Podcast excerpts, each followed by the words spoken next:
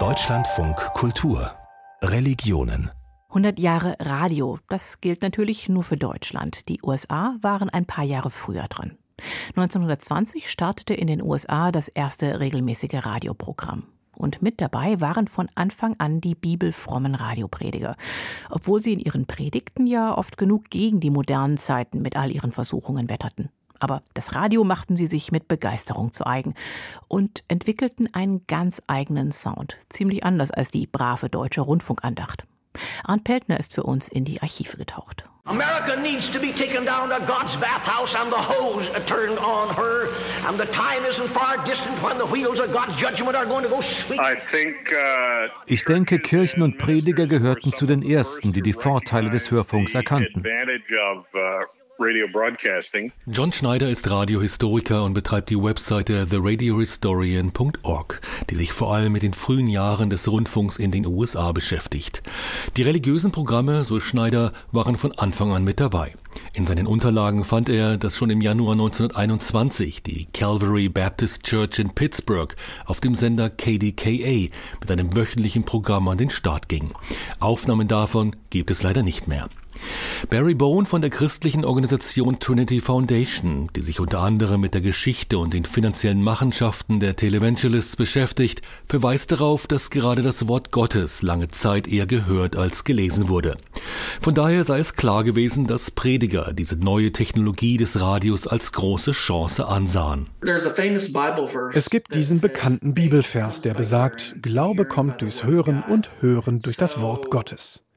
In den Jahrhunderten vor Erfindung der Druckerpresse hörten die Menschen das Evangelium. Klar, in den ersten Jahrhunderten des Christentums gab es ja auch nicht viele, die lesen konnten. Mit dem Beginn des Radios kam man dann wieder stärker zum Hören zurück. Das Medium bietet sich zum Geschichtenerzählen ja geradezu an. Der Erfolg und die Verbreitung des Radios war nicht mehr aufzuhalten. Kirchen investierten in diese neue technische Möglichkeit, ihre Gemeindemitglieder zu erreichen.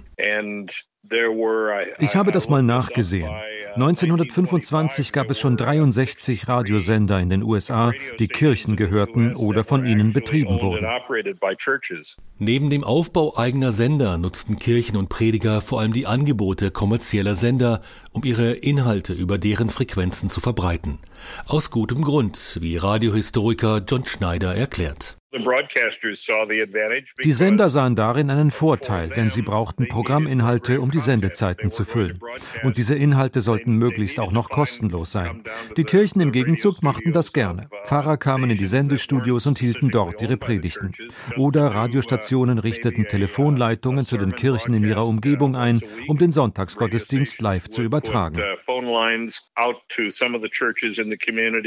and pick up live services on Sunday mornings. Bradley Onishi, Religionsprofessor an der University of San Francisco, sieht diese frühe Entwicklung der religiösen Programme und Sender auch als Beispiel dafür, dass Evangelikale in den USA oftmals unterschätzt werden.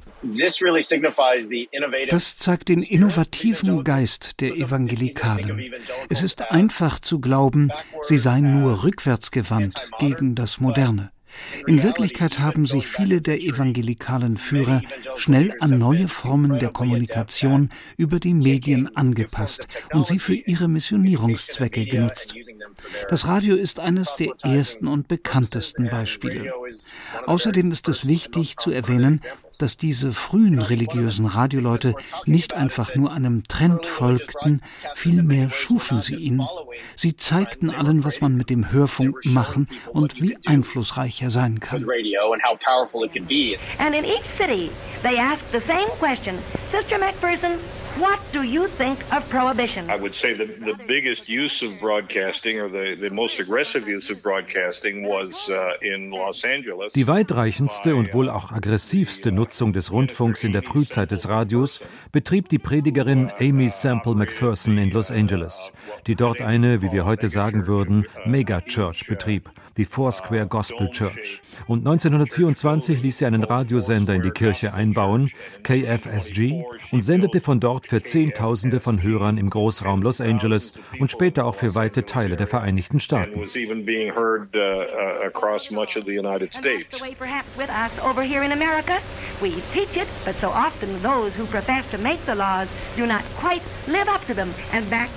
Sister Amy, wie man sie auch nannte, war eine schillernde und skandalumwitterte Persönlichkeit.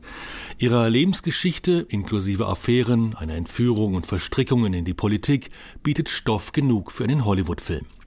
Dass mit diesen Radioprogrammen viel Geld verdient werden konnte, wurde einigen der Prediger on the air nur wenige Jahre nach Beginn des Radiozeitalters bewusst.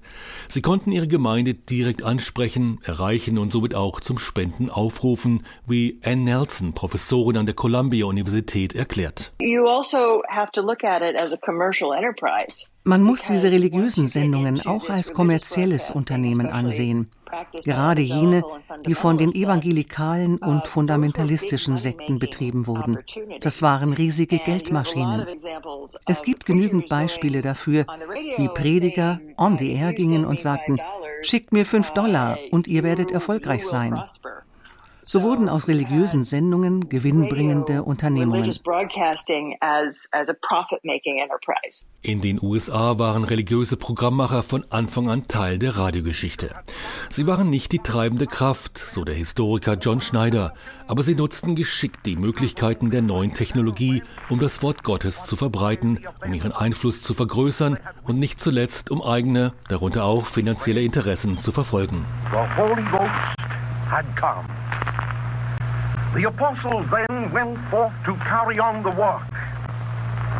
Going therefore, they remembered, going therefore, teach ye all nations, baptizing them in the name of the Father, and of the Son, and of the Holy Ghost